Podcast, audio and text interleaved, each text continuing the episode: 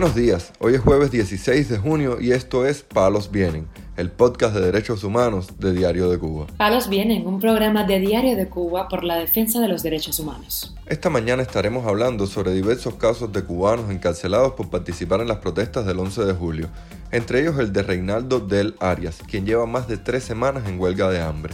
También comentaremos sobre un comunicado emitido por la Federación Latinoamericana de Mujeres Rurales en Cuba, en solidaridad con Amelia Calzadilla quien ha recibido amenazas de muerte en los últimos días, según denunció su suegro. Por último, profundizaremos en la situación de los universitarios cubanos, desde el rechazo a la exclusión al activista Leo Fernández Otaño de sus estudios de doctorado hasta la repercusión de la reciente protesta en la Universidad de Camagüey. Lo más relevante del día relacionado con los derechos humanos en Palos Vientos.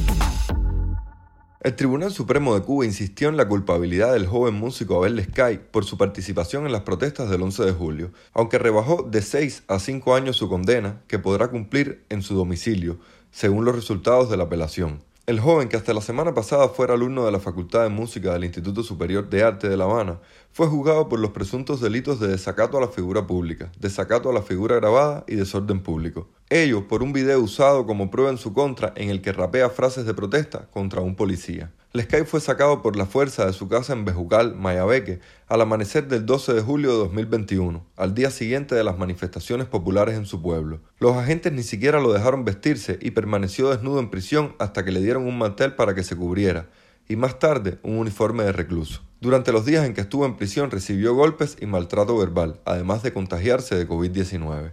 Esta semana el abogado cubano Sergio Osmin Fernández Palacios, del grupo legal Inteligencia Ciudadana, informó que interpuso una denuncia ante el Grupo de Trabajo sobre Detenciones Arbitrarias de la ONU, con sede en Ginebra, a favor del manifestante cubano del 11 de julio, Rafael Cutiño Bazán. El joven de 27 años de edad lleva más de 300 días privados de libertad y aún no ha recibido su sentencia tras la celebración del juicio en el que la Fiscalía le pidió 16 años de privación de libertad por los presuntos delitos de atentado, desórdenes públicos y desacato. El documento enviado a las Naciones Unidas incluye varios testimonios que denuncian los maltratos y violaciones tanto de derechos humanos como de las reglas Nelson Mandela de la ONU durante la estancia en prisión de Cutiño Bazán.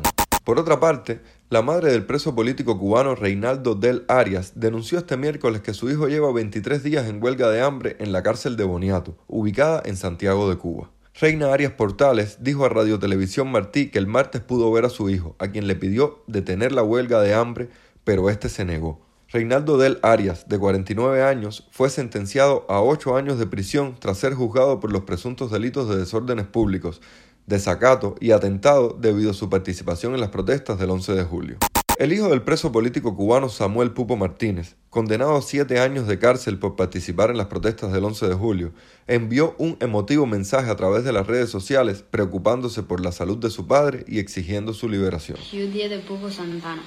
Mi papá, Samuel Pupo Martínez, está preso injustamente desde el 11 de julio por gritar y pedir libertad.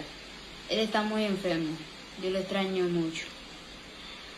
Ya va a pasar eh, el, primer día de los padres sin que estoy con él. Yo me pregunto qué él estará comiendo y cómo estará durmiendo. Cualquiera que me pueda ayudar a traer a mi papá conmigo y con mi mamá. Libertad para Samuel Pupo Martínez, mi papá. El mensaje del niño de 13 años estuvo motivado porque el próximo Día de los Padres será el primero que pasará separado del suyo.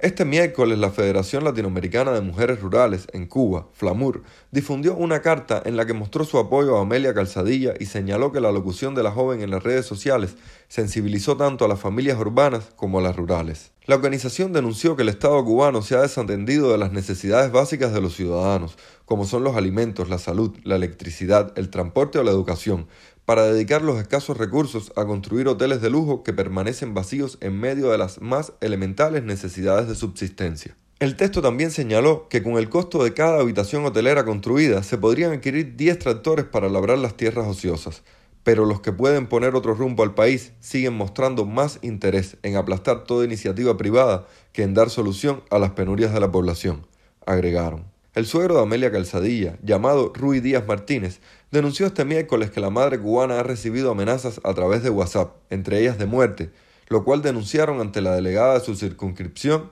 quien se lo comunicó a la gobernadora del Cerro. Díaz Martínez también denunció que continúan los ataques y las difamaciones contra Amelia y su familia, a la vez que advirtió que las ciberclarias que los difaman tienen acceso a información privada, bancaria, de inmigración y extranjería.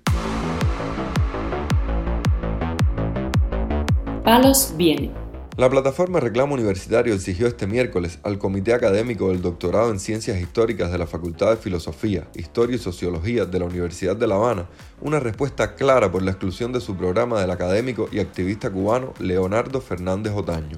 Una treintena de estudiantes y graduados universitarios cubanos exigieron que sea revisada, debidamente analizada y rectificada la decisión de excluir al máster en ciencias Leonardo Manuel Fernández Otaño del programa de doctorado al que ha aplicado y al que como académico tiene derecho en virtud de la legislación vigente en Cuba y teniendo en cuenta su contrastado vínculo laboral, tal y como figura en la documentación presentada por el aspirante. Los universitarios también pidieron que los directivos de la institución expliquen públicamente las razones de la expulsión de Fernández Otaño, lo cual calificaron como un caso claro de coartación de los derechos de superación académica. Fernández Otaño es el joven cubano que apareció en las imágenes de la protesta frente al Instituto Cubano de Radio y Televisión el 11 de julio, rezando de rodillas en medio de un acto de repudio por parte de los trabajadores de la institución. También fue uno de los coordinadores de la plataforma Archipiélago durante la convocatoria a la marcha cívica del 15 de noviembre, aunque decidió salir de la agrupación tras la salida al exilio de su líder, Junior García Aguilera. Este miércoles la artista cubana Tania Bruguera dijo que las protestas que tuvieron lugar en la Universidad de Camagüey obligan a ceder por las malas al gobierno de Miguel Díaz Canel, al cual le podrían dar jaque mate por no escuchar los reclamos pacíficos del pueblo. Bruguera se refirió a una protesta protagonizada por decenas de estudiantes de la Universidad de Camagüey, quienes exigieron acaloradamente que restablecieran el servicio eléctrico y el abastecimiento de agua en el centro. Pero el malestar de los estudiantes se esparció rápidamente por otras regiones del país, como fue el caso de la localidad de Manzanillo, en Granma, donde un grupo de personas salió a la calle para exigir mediante un cacerolazo que pongan la electricidad. El descontento por los apagones también se hizo patente en los pueblos de Bauta, Artemisa y Camajuaní, donde aparecieron pintadas en las paredes públicas con la frase Díaz Canel Singao. Palos vienen un podcast de derechos humanos de Diario de Cuba con la producción y conducción de Mario Luis Reyes. Muchas gracias por acompañarnos este jueves en Palos Vienen, el podcast de derechos humanos de Diario de Cuba. Pueden escucharnos en DDC Radio y SoundCloud. Yo soy Mario Luis Reyes, mañana regresamos con más información.